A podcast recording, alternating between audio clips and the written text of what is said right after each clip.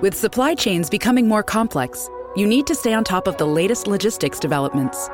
So, if you work with logistics, you need the Beyond the Box podcast from Maersk.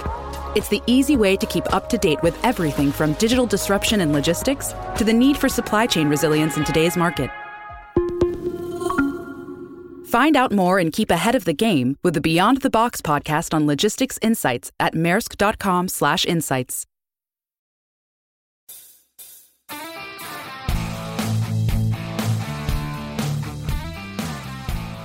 Powered by Clear Vision Development Group. This is Better Than Before with Tony Richards, a business leaders podcast. Each week, we'll provide you with top business insights, fresh perspectives from world class guests, and the tools you need to lead better than before. And now, here's your host, author and business coach, Tony Richards.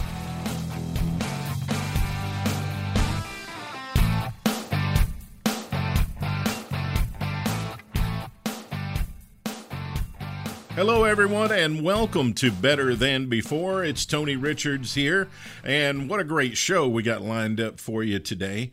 Uh, before we get started telling you about all that, I want to invite you to go by the Clear Vision website, clearvisiondevelopment.com, and sign up for my weekly Monday morning memo email that will come to your email inbox every single Monday morning.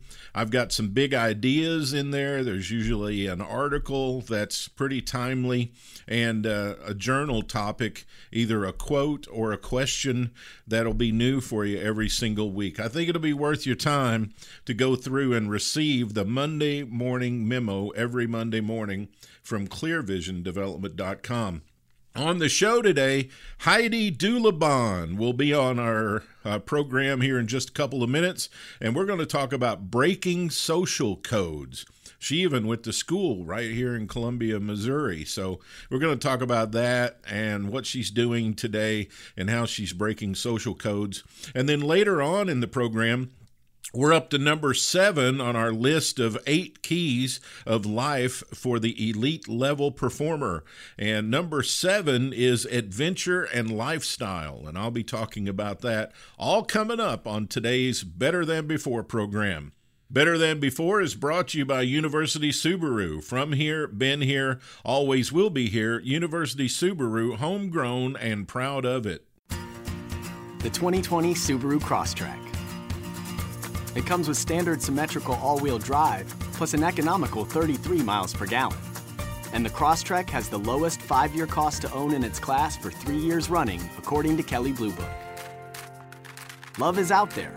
Find it in a Crosstrek. University Subaru. Homegrown and proud of it. See dealer for details.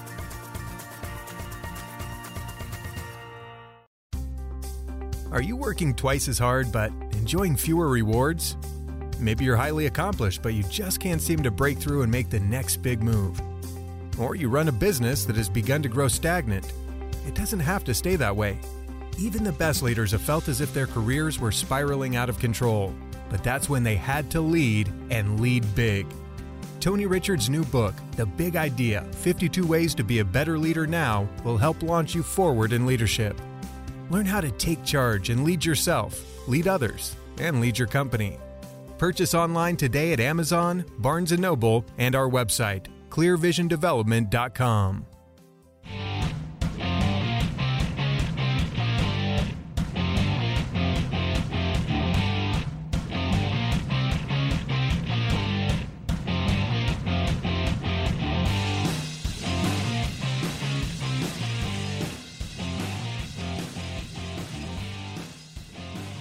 Heidi Dulabon is my special guest today on uh, Better Than Before, and she started her career by breaking codes, and now she teaches them. She was the first female grain trader at ConAgra, and before that, she had a storied career at Ferruzzi and was the first ever woman to manage a major grain exporting facility in the United States. These jobs intensified Heidi's love of travel, which, alongside her insatiable curiosity, she has used to continue learning about diverse societies around the world and the codes they live by. Today, she dedicates her professional life to teaching American and international etiquette to those who might otherwise not have the kind of opportunities she herself has been able to pursue. She's trained as an international etiquette and protocol consultant and instructor from the International Etiquette and Protocol Academy of London, England. She knows etiquette is not just an act, it can provide the individual with a voice and the confidence to participate and belong. We're all inherently social, manners really do matter. She works hard to instill greater cultural awareness among business leaders and understands that social codes enable us to participate or see past, even break those codes. Uh, she is a graduate of our own Stephens College here in Columbia, Missouri. We're the college headquarters of America, I think, and holds an MA degree in distinction from the International School of Protocol and Diplomacy in Brussels, Belgium, with a concentration in cultural competence. She has an executive certificate in nonprofit management from the Kellogg School of Management, Northwestern University, and is currently enrolled in a similar program at the John F. Kennedy School of Government at Harvard University. University. She has an infectious interest and passion to learn, participate, and appreciate the social world around us, which never ends. And as she likes to say, I'm not done yet. And if there was ever a time we need a better understanding of each other and various cultures, it is now. So I am extremely happy to welcome Heidi to the show. Heidi, how are you today? Oh, so fine. Thank you very much, Tony. I'm fine. Thank you. And you, how are you today? I'm good. I'm just uh, honored that you would spend some time with us today after reading through all your accomplishments and knowing how busy you are. Um, as I said when I was bringing you on, I don't think there's a better time for us to learn uh, different cultures and ways to communicate and ways to honor each other. Oh, well, thank you.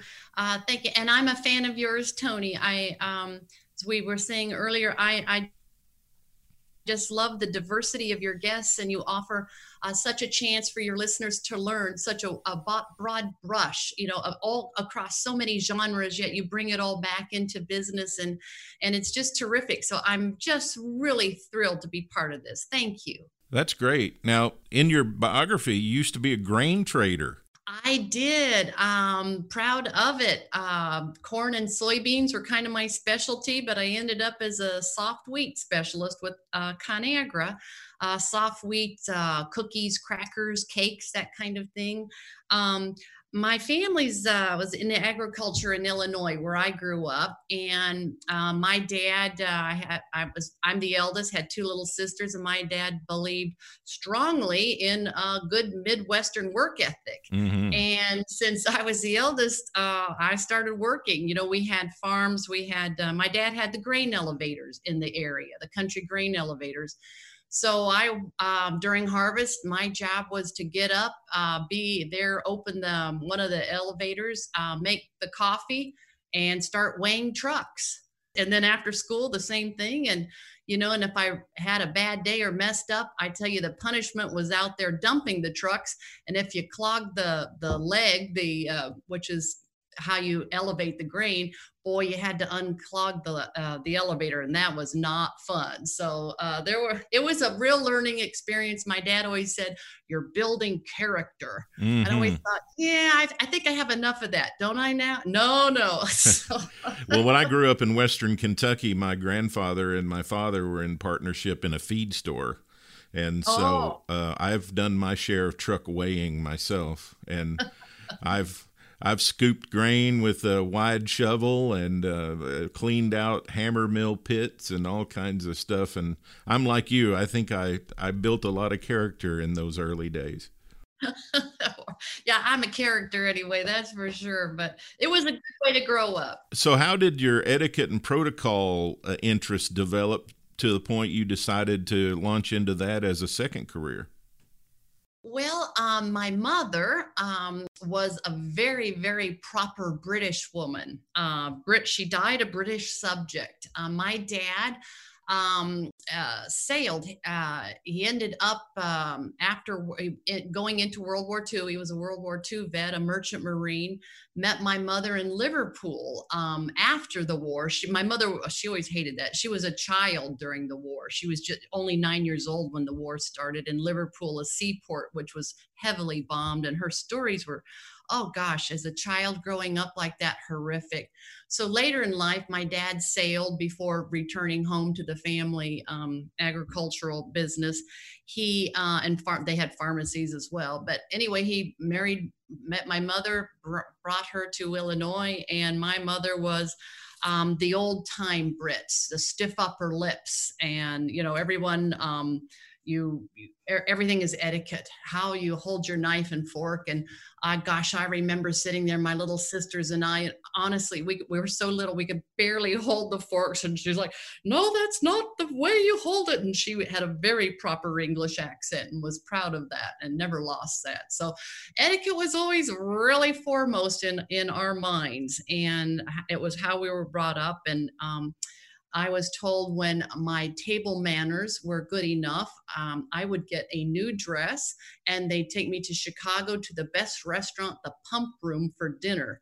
So, you know, that's, you know, a little incentive. So I really brushed up on that. And it, it's that kind of thing um, that really stuck with me. And I remember as a child walking into that fancy restaurant, you know, in my new dress and, and sitting there and using the utensils correctly and sending signals um, i'm finished or i'm resting. And and I, I, I never forgot that and i was very small. And my parents did the same with my other sis my little sisters but it was um so they were naturally so one on one side tony i'm out you know uh, trying to um, uh, unload trucks at the grain elevator and then come home and uh, practice table manners. So it was a little uh, dichotomy, but it was uh, uh, well rounded, they said. You're well rounded. Do you think that etiquette is still as relevant as it was when you were that small child learning it? I do. I you know what? I think you can make a case, Tony, that it's maybe even more important today. Um, my goodness gracious with all that is going on. I mean what a what a spring we've had with with this covid and now all the the unrest that's going on. You know i i think etiquette has evolved. Um do do many of us have big dinner parties with you know just um where you break out your best china and you put your best foot forward? Hey it's fun to do that every now and then. Do you do it every night probably not.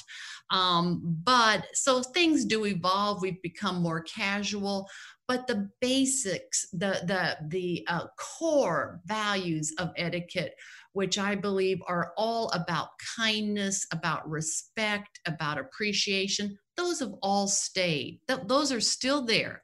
No matter how you hold your fork and knife, it's still there that we all need to be kind and we all need to be respectful and just be mindful of others. You just don't know. I get asked frequently about um, now that we're sort of coming out of our homes a little bit here after covid you know what to do how to handle that you know social distancing. You know and my advice is always be respectful. You really never know where someone else is coming from but you do know this We've all been in this together. We're all going crazy. We're all on our last nerve. So be a little extra empathetic, have a little more understanding. And again, it's just about respect. You know, I want to ask you one more question before we leave your um, childhood years.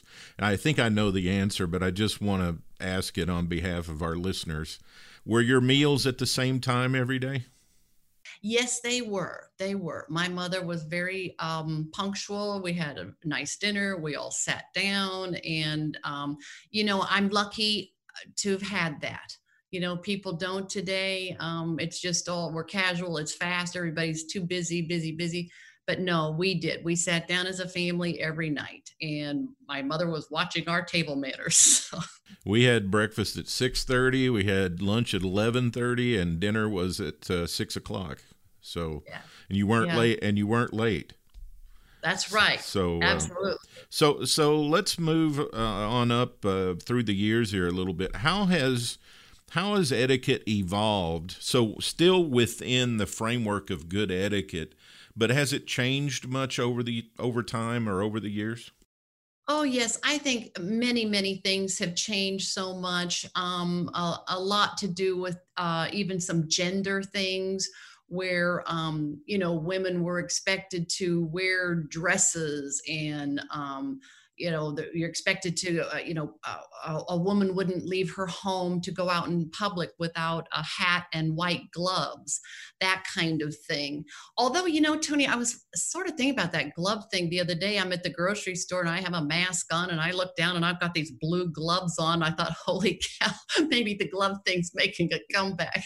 No. because i'm re- you know i'm really interesting i'm super interested in the history of etiquette there are reasons for everything, you know, and there's a history to these things. Somebody just didn't make them up one day. There, there's a reason. And and women started wearing these gloves back in the day because um, uh, for, for why we're sort of wearing them now not for covid but for uh, to the, the dirt the grime the the germs whatever was out there um, so it's it's sort of that's sort of maybe maybe make it uh, come back a bit you know, you brought up COVID 19. I was uh, getting a blood test the other day, just a regular one for my doctor checkup. And the lady who was taking my blood sample, I felt so sorry for her. She was covered from head to toe.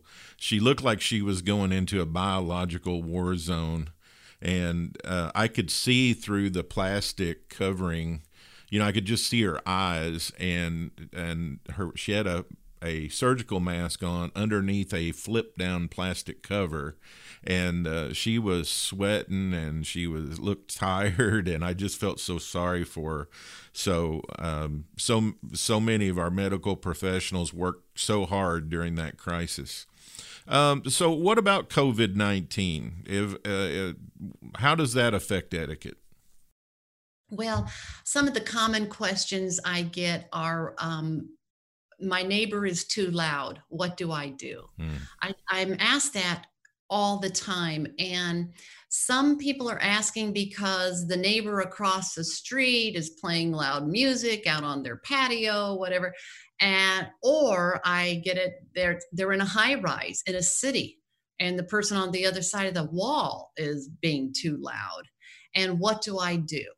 Um, well, many of us are working from home pretty much most of us some jobs cannot but if you're working from home and so many people have been homeschooling children that you know this noise is an interference and i understand that however in light of this that literally we are all in this together i mean it, it's oh repeated so much but it's the truth have a little extra empathy mm. a hmm. little extra understanding okay now be reasonable if it is if you suspect something terrible is happening um, in on the other side of that wall or the other side of the street then call an authority. I have had this question where, um, you know, maybe there's a domestic violence or something terrible. Well, of course, call the authorities.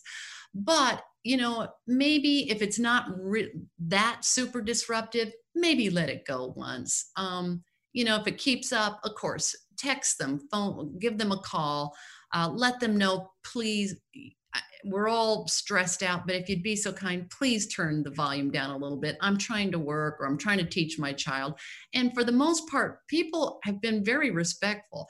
A lot of times, Tony, we're we have to look inward as well. Sometimes we're the culprits as well. Maybe you know i had my my music on a little bit too loud the other day. You know i mean we have to look at yourself as well because um, we truly are just this has been so as they say unprecedented. Well it is. I mean who we just six months months ago we couldn't even imagine something mm-hmm. like this so yeah just have an extra dose of empathy try to be as understanding as you can and and we will get through this so i got to ask you this question while you're talking about that i'm thinking about the uh, amount of time we're spending online because of COVID. And I think that's just going to continue to increase with people. We love our screens, you know.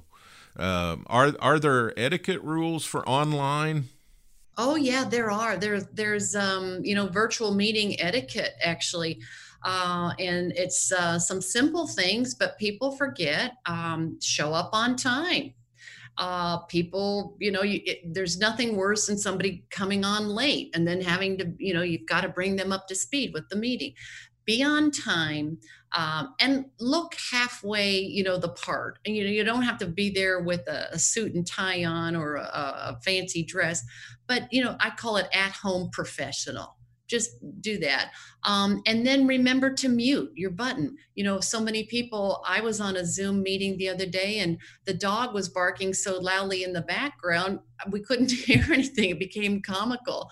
I have two big dogs myself. I love them but i make sure if i'm on a meeting i shut my door and the dogs and nobody if they're barking they won't uh, nobody will hear them. It's it's some basic things like that and and to be respectful don't speak over people. Um, i can tell you it at kellogg uh, they have a great thing that they recommend is to ha- set up a virtual meeting charter set some ground rules from the get go. Okay, here's how we're going to run the meetings. We'll go through the list. Everyone will have a chance to talk, that kind of thing. Um, and they said, you know, really to set or set people at ease. It's really best to start these meetings with a just a few minutes of just sort of unstructured chit chat. Just check in with everybody and make sure you're inclusive. Don't leave anyone out. Um, make sure everybody has a chance to, to contribute hey how you doing That's going great um, so there are certain ways to run these virtual meetings and they've been very successful i just read um, something from harvard business review this morning actually that said um, maybe you should start your virtual meetings with a minute of meditation mm. you know uh, just because cool yeah everybody is just so um, on edge these days. So uh, yeah there there is there's etiquette to just about everything it seems like you know i was a speaker at a virtual conference about two weeks ago and there's a couple hundred people at the online in the zoom meeting. And i noticed i've i've just always done this and perhaps i've been wrong um, but one of the speakers asked everybody if you have to get up and take a break or go to the restroom or whatever, leave your camera on.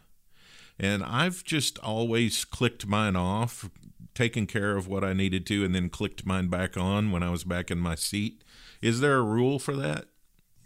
Well, there's two schools of thought to that. Um, and one is to do what you did seems very respectful to me you know so it's just not sort of a blank thing there. Um, the other school of thought is is to um, uh, just put up a picture mm-hmm. that it, you know just have a still picture of you uh, so it's not we're not looking at your wall or your bookshelf or whatever we're looking at. So um, i think that's kind of a good idea. So there's just you know i'll be right back. You don't have to make it you know you don't excuse yourself and especially in a big meeting like that just click off for a minute put up a still picture of yourself and then come back in and I, I I think that's probably the best way to handle it. Yeah, there were people in the meeting. There are all kinds of backgrounds. Uh, one guy looked like he was at the beach, and another guy looked like he was in Las Vegas. And uh, of course, they were all just virtual backgrounds, also. But uh, I was just curious. So, what do you think is the most important reason to understand etiquette? Uh, I think the most important thing is um, to help you through your life. As you navigate your life right now it's everything oh my golly everything is so dynamic right now and it is um, you've got to have a foundation. You know tony i really believe strongly that eh, that everyone should be exposed to etiquette. You you need to know these things. Do you need to know how to dine with the queen at buckingham palace probably not but you do need to know these basic social codes. Um, I feel that having a really good, firm knowledge, a knowledge base of etiquette sort of across the board, and we could talk about from table manners to dress codes to gift giving introductions that's a whole thing. It's just endless what we could talk about but if you have a good working knowledge of that i think you know a lot of etiquette schools you go uh, i've been to them and then they check it off. Okay you're done. You you've succeeded. Here's etiquette. You know it. To me and it's the end. To me that is just the beginning because this knowledge that you have of all this of etiquette it gives you the confidence to go on and do what you're really there to do say for instance you're at, a, at um, i've worked with many uh, professionals that find themselves in very formal dining situations it's really a business meeting and they're sitting there thinking holy smokes what do I pick up first? This is overwhelming. I don't have a clue to. And then they're so nervous about this table setting that they um, they forget what they're there to say. So my school of thought is have this knowledge uh, base of etiquette and then that gives you the confidence to go out there sit at this very formal table. You'll navigate this complicated table setting just fine and do what you went there to do. Express your your pitch your thoughts uh, express your ideas. Um, it's all about confidence and with that kind of confidence you can go out and navigate through this world seamlessly i'll make a confession um, my wife is puzzled by this but here's how i explain it she says you get up and you talk in front of thousands of people. You're not a bit nervous. You're not a bit anxious. It doesn't bother you at all. You walk out there and it rolls off of your mouth like a waterfall. But you get into a smaller social situation that might be somewhat formal and you're just nervous as a cat.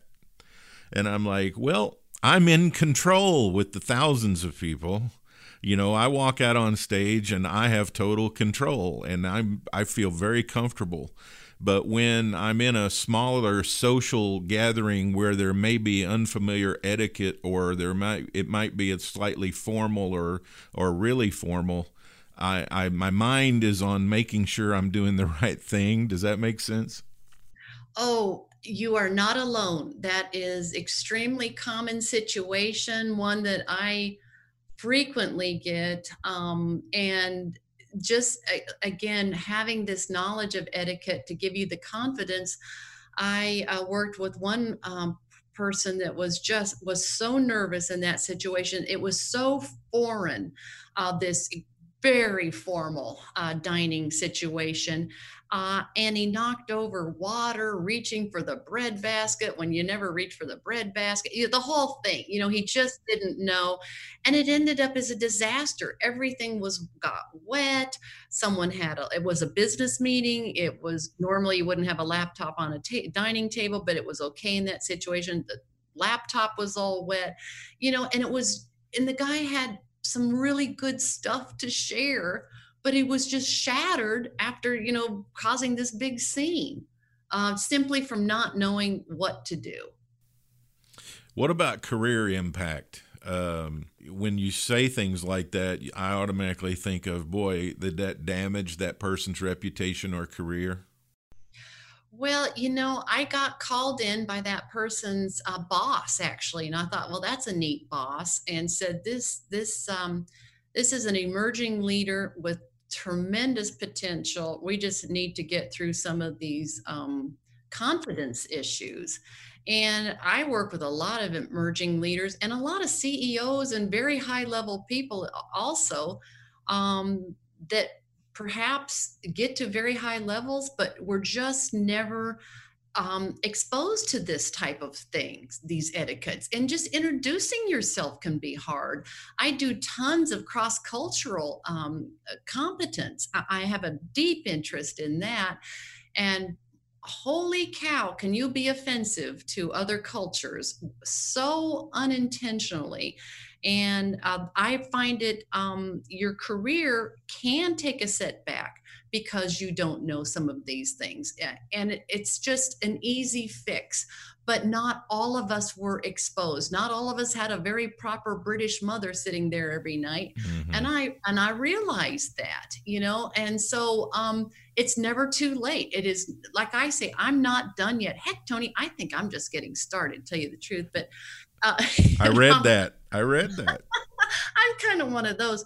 But I so it's never too late. If you weren't exposed to this, you know, and you're a senior level executive, let's we can fix that same thing with the emerging leaders um, let's nip that early in your career and so you will always have this confidence to go on because it will set you apart just some just even basic business emails you would be amazed at some of the emails i see that some of these young um, emerging leaders send out i thought oh, okay, this is to your boss, not a friend. You know, I mean, there are some things like that, um, all the way to, like I said, business cards, introductions, gifts, uh, travel, and then the whole entire huge genre of cross cultural competence. So you talk a lot about um, etiquette, empathy, and empowerment.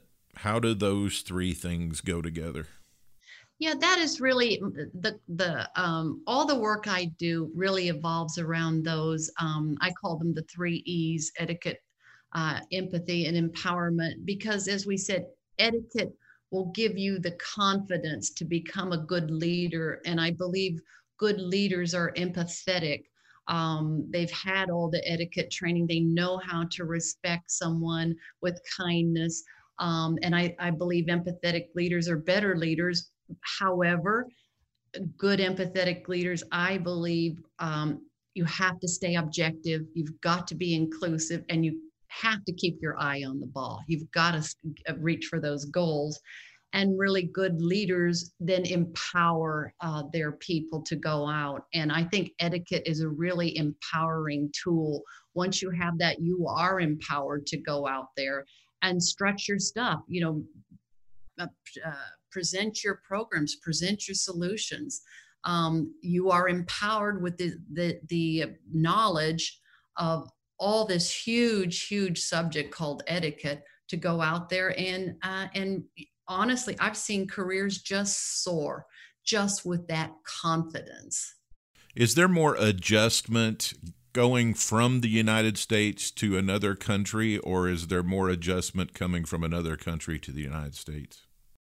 I would say it's probably equal depending on the person and the situation. You know, we're all very different, but um, generally speaking, you know, you can be a huge success here in our country and maybe you're transferred to say somewhere in asia maybe run the tokyo office and you're just a complete disaster mm. you cannot use the same things that work here um, you know it's very interesting when you start studying these cultures and um, you that's why i believe strongly in um, in appreciating and respecting other cultures. It does not mean you need to b- share a belief with another culture but you just need to respect their beliefs and learn how it's happening there. So then you can see okay uh, sometimes people say yes but they mean no. You know sometimes uh, we as americans uh, some people see us as really pretty direct time is money let's go go go where another culture might say no wait a minute i want to get to know you i want to get to know your family you know let's go out for dinner a few times and then we can talk business so once you have an understanding of the different cultures you're dealing with uh, then you then you can be very successful in your business endeavors. So we talked about meal times when we were kids, like we had specific set times. Are there specific set times the British have for tea? Well, tea time is proper English afternoon tea and here's one of my pet peeves tony it's afternoon tea you know when um, i have so many of my american friends call it high tea well, high tea exists. It's something completely different. It was something that you had at the end of the day, served at a high table, mm. a tall table when you came in out of the fields.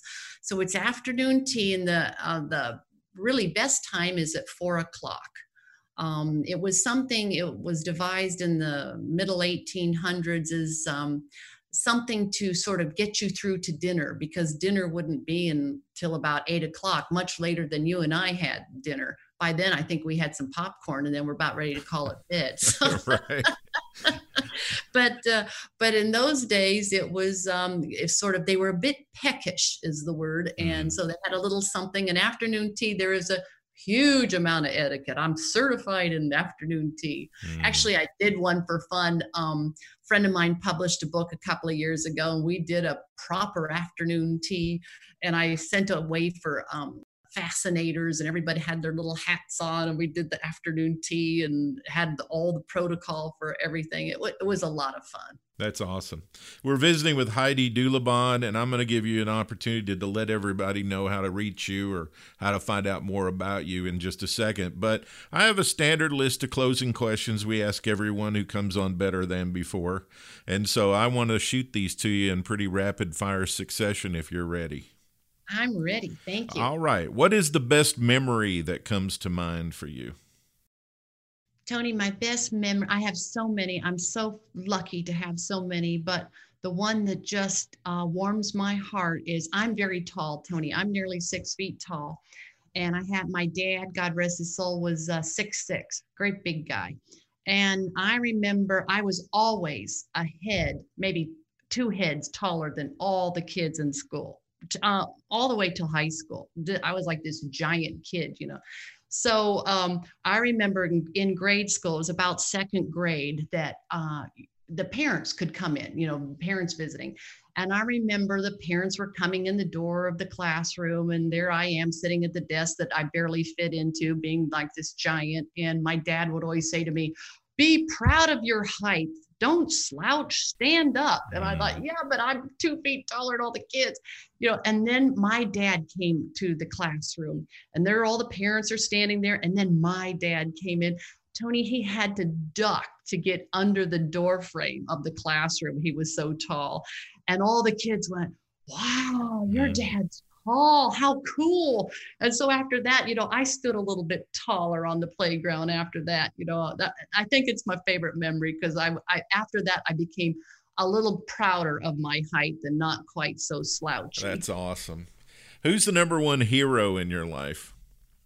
I would say my mom and my dad. My dad, because he always had the strength of his convictions he you know he believed what he believed no matter if it was not the common view or if it was unpopular and i really respect that. And my mother was my hero because she um, she instilled in us equality. She said everyone we are all the same. We all put on our pants. She always said our pants one leg at a time. And she said we always need to be kind you need to respect people and go out and help others. Find someone who needs some help and get out there and be a friend and help them. What's the top value you subscribe to? A kindness. I believe that if we are all just a little kinder, this, I mean, golly, that sounds kind of, you know, Pollyannish, doesn't it? But I do believe it. If we were all a little kinder, maybe this world could kind of calm down a little bit. Nothing wrong with being nice. Um, most important person in your life? Ah, that's my husband. I I I really lucked out. I have the greatest husband. He is the kindest soul. He's the most thoughtful person. He uh, he's a healthcare professional. Goes off every day trying to help people, and uh, I just admire him. And and he's my hero. What's your favorite thing in the whole world?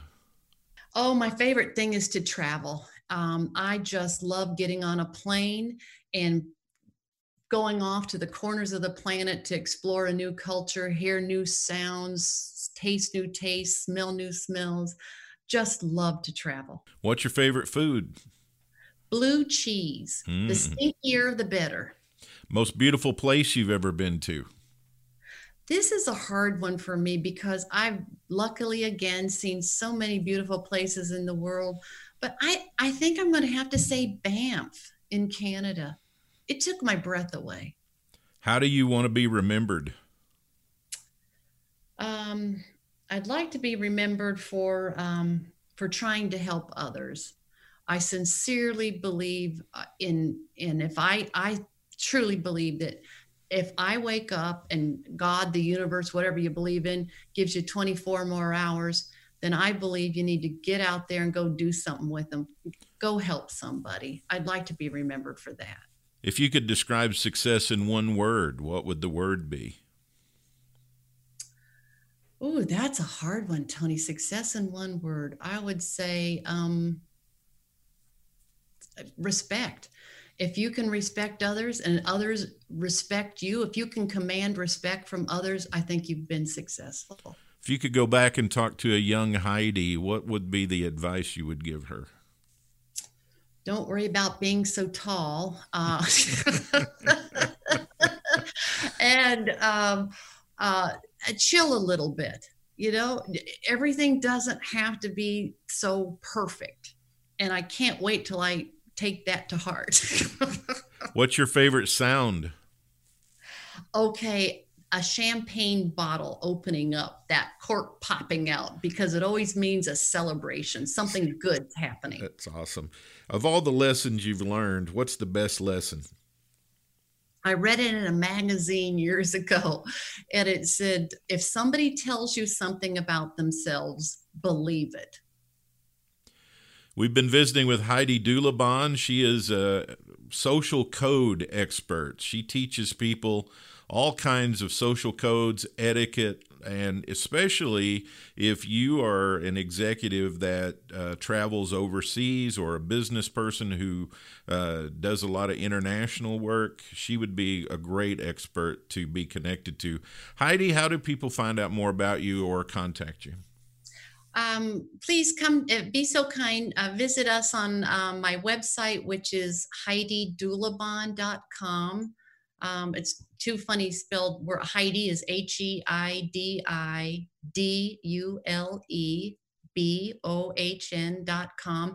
You'll find all sorts of good stuff blogs and uh, you can ask questions and uh, we do um, a, have a webinar coming up all sorts of things. Uh, we're on twitter linkedin um, you know instagram all that stuff but uh, please visit the website um, and thank you very much for that opportunity tony. you bet. Thanks for taking the time to do it and maybe you'll get back here to columbia missouri and see us one of these days. Oh man i would love it. I'd love to meet you at shakespeare's pizza for a pizza. Bring your husband. We'll all go to have some pizza pizza at Shakespeare's. Let's do it. I'd love it. You you just made my day. Thank you for such a, a fun opportunity and so nice to meet you. Great. I'll have more with better than before right after this. The 2020 Subaru Crosstrek. It comes with standard symmetrical all-wheel drive plus an economical 33 miles per gallon. And the Crosstrek has the lowest five-year cost to own in its class for three years running, according to Kelley Blue Book. Love is out there. Find it in a Crosstrek. University Subaru. Homegrown and proud of it. See dealer for details. Receive weekly coaching tips from Tony Richards delivered straight to your inbox. Whether you're a CEO or an entrepreneur, Tony can help you reach your goals and give you a competitive edge within your industry. Tony's Monday morning coaching memo covers topics ranging from leadership development to teamwork to company culture and more. Text the word leadership to 38470 to sign up for Tony's Monday morning coaching memo or sign up online at clearvisiondevelopment.com.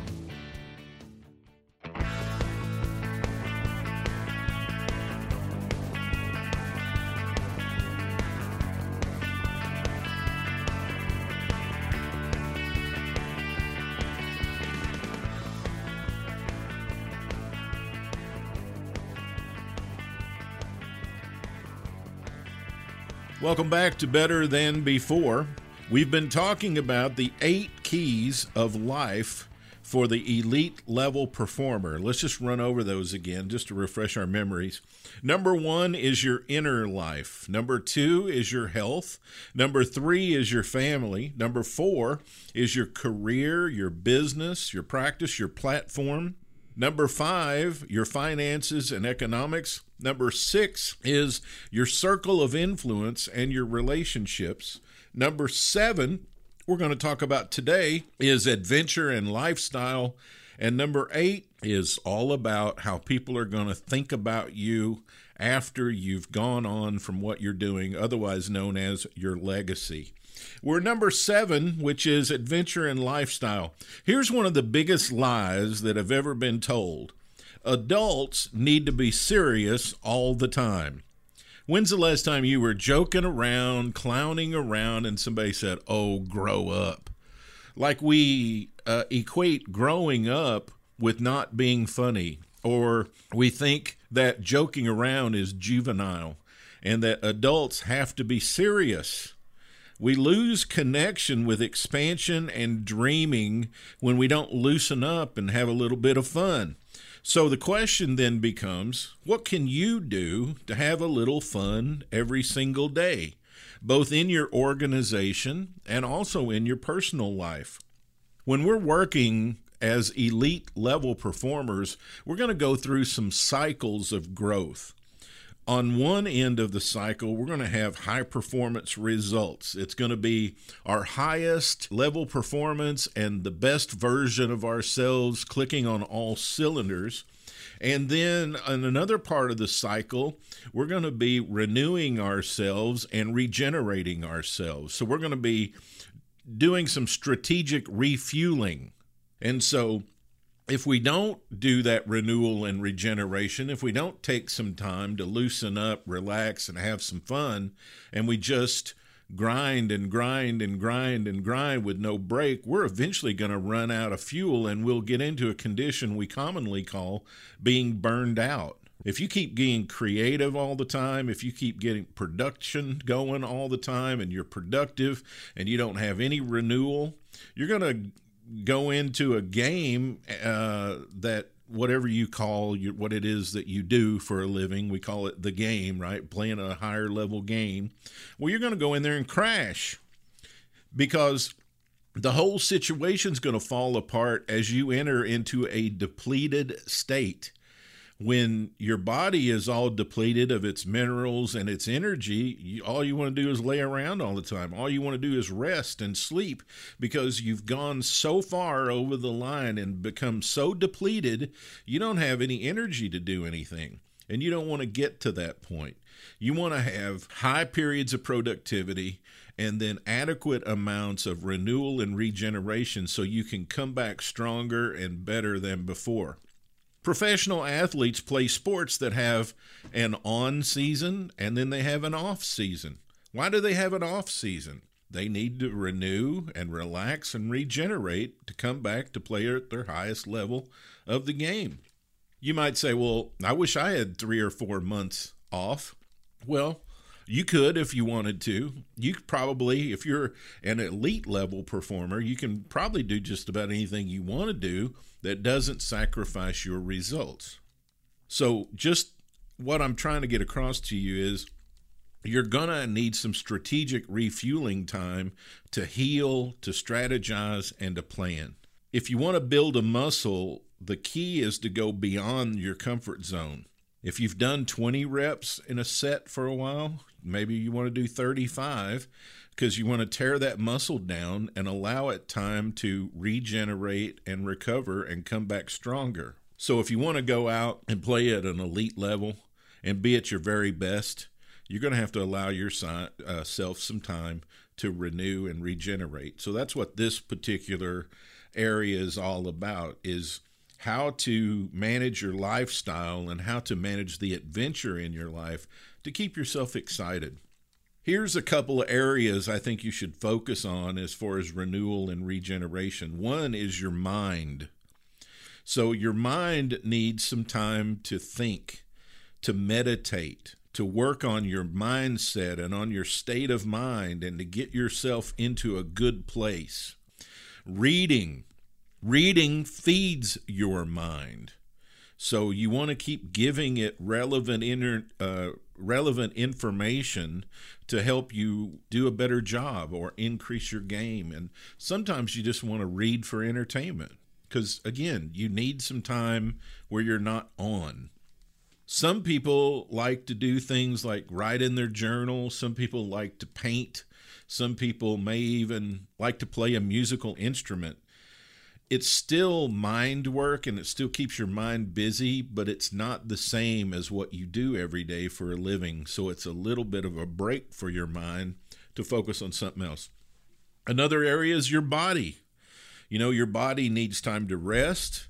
It needs time for exercise. Uh, you need to make sure you're feeding it the right food. Perhaps you might want to think about getting massages from time to time. I've got one client who's an elite level performer. He gets one massage a week. He says, I just need that. That's just a time. It helps me relax. It helps me not be tense, breaks all the muscles down in my body and gets them to soften and to sort of relax before I, you know, go back and hit the ground running again. Another area to focus on is your emotions.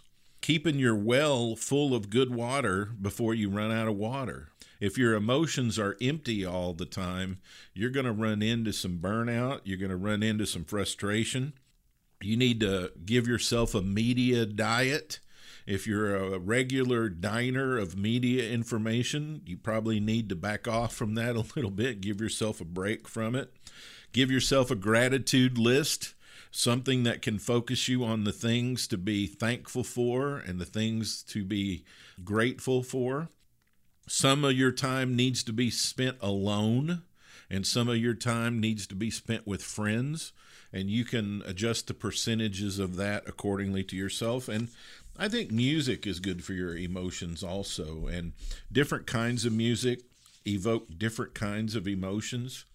You know, maybe you've had a killer week and you just want to go out and put Life in the Fast Lane by the Eagles on and turn it up to 10 or maybe uh, it's a certain time in your life where it would be good to listen to some jazz or some easy listening type uh, adult contemporary tunes or whatever.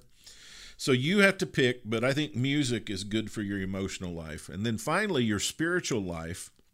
Prayer is good. Volunteering is good for the spirit. Doing nice things for other people and um, I don't know what your religious affiliation is, but you know I'm a Christian, and so the Bible is good for me. And uh, if you are of that faith, would be good for you.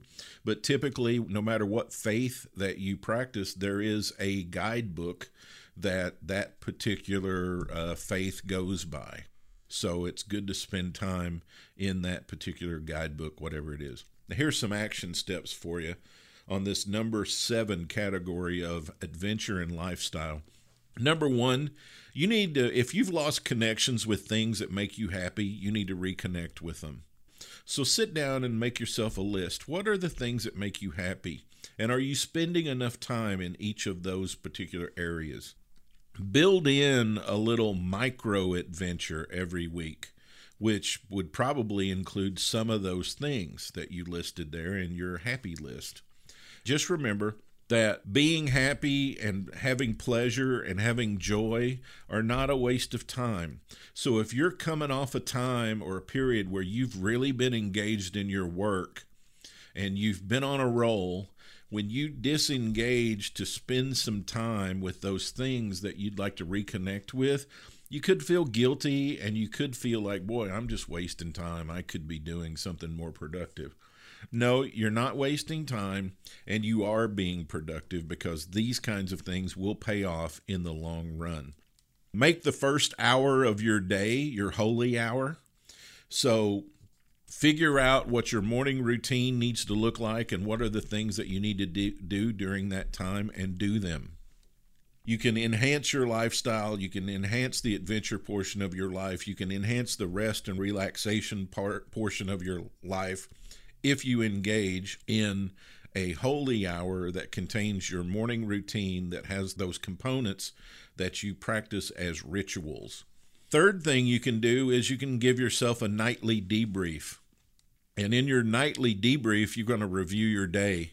What did you get done on your list? What went right? What could have gone better? How could you have improved? What do you need to do different next time? And then also, what are the four or five things that went really well today? And really focus in on the things that you did do and the things that you did accomplish. You spend a lot more time focusing on that than you do what the normal, natural human being mind wants to do is focus on the things you didn't get done.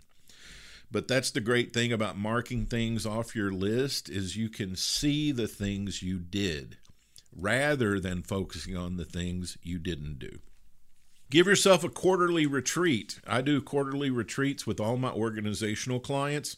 Every 90 days, we take a couple of days to examine the 90 day period and plan for the next 90 days. You need to do that too. Think about how you're performing, think about your goals. Take at least four of these a year, once a quarter, to spend time thinking about what's the next 12 or 13 weeks need to look like to bring me closer to my overall goals for my total life, not just for my work, not just for my results from a performance standpoint, but in all these eight key areas of life.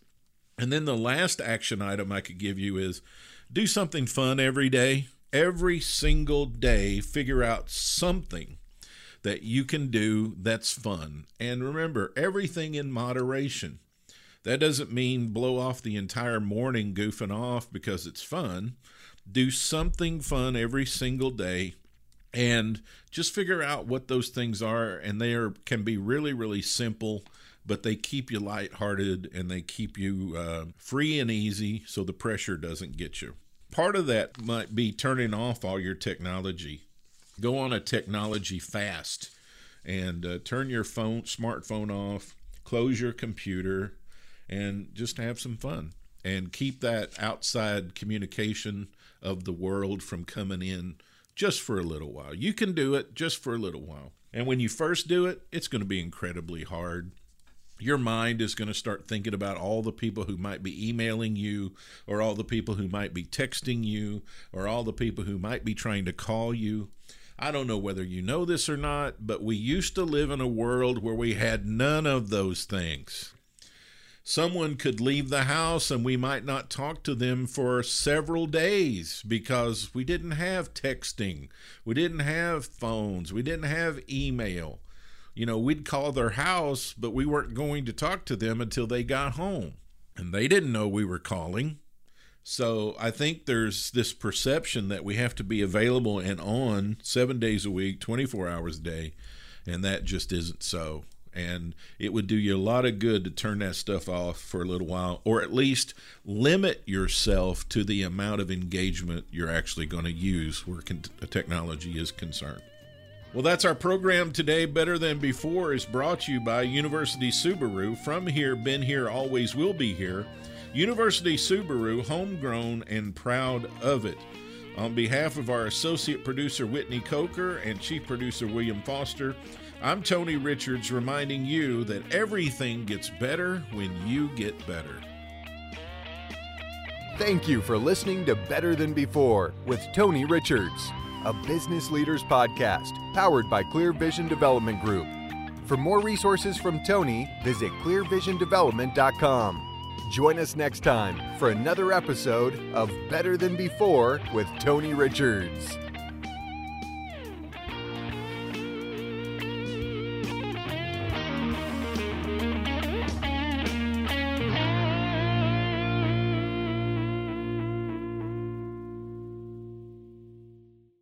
This podcast is a part of the C Suite Radio Network. For more top business podcasts, visit c-suiteradio.com.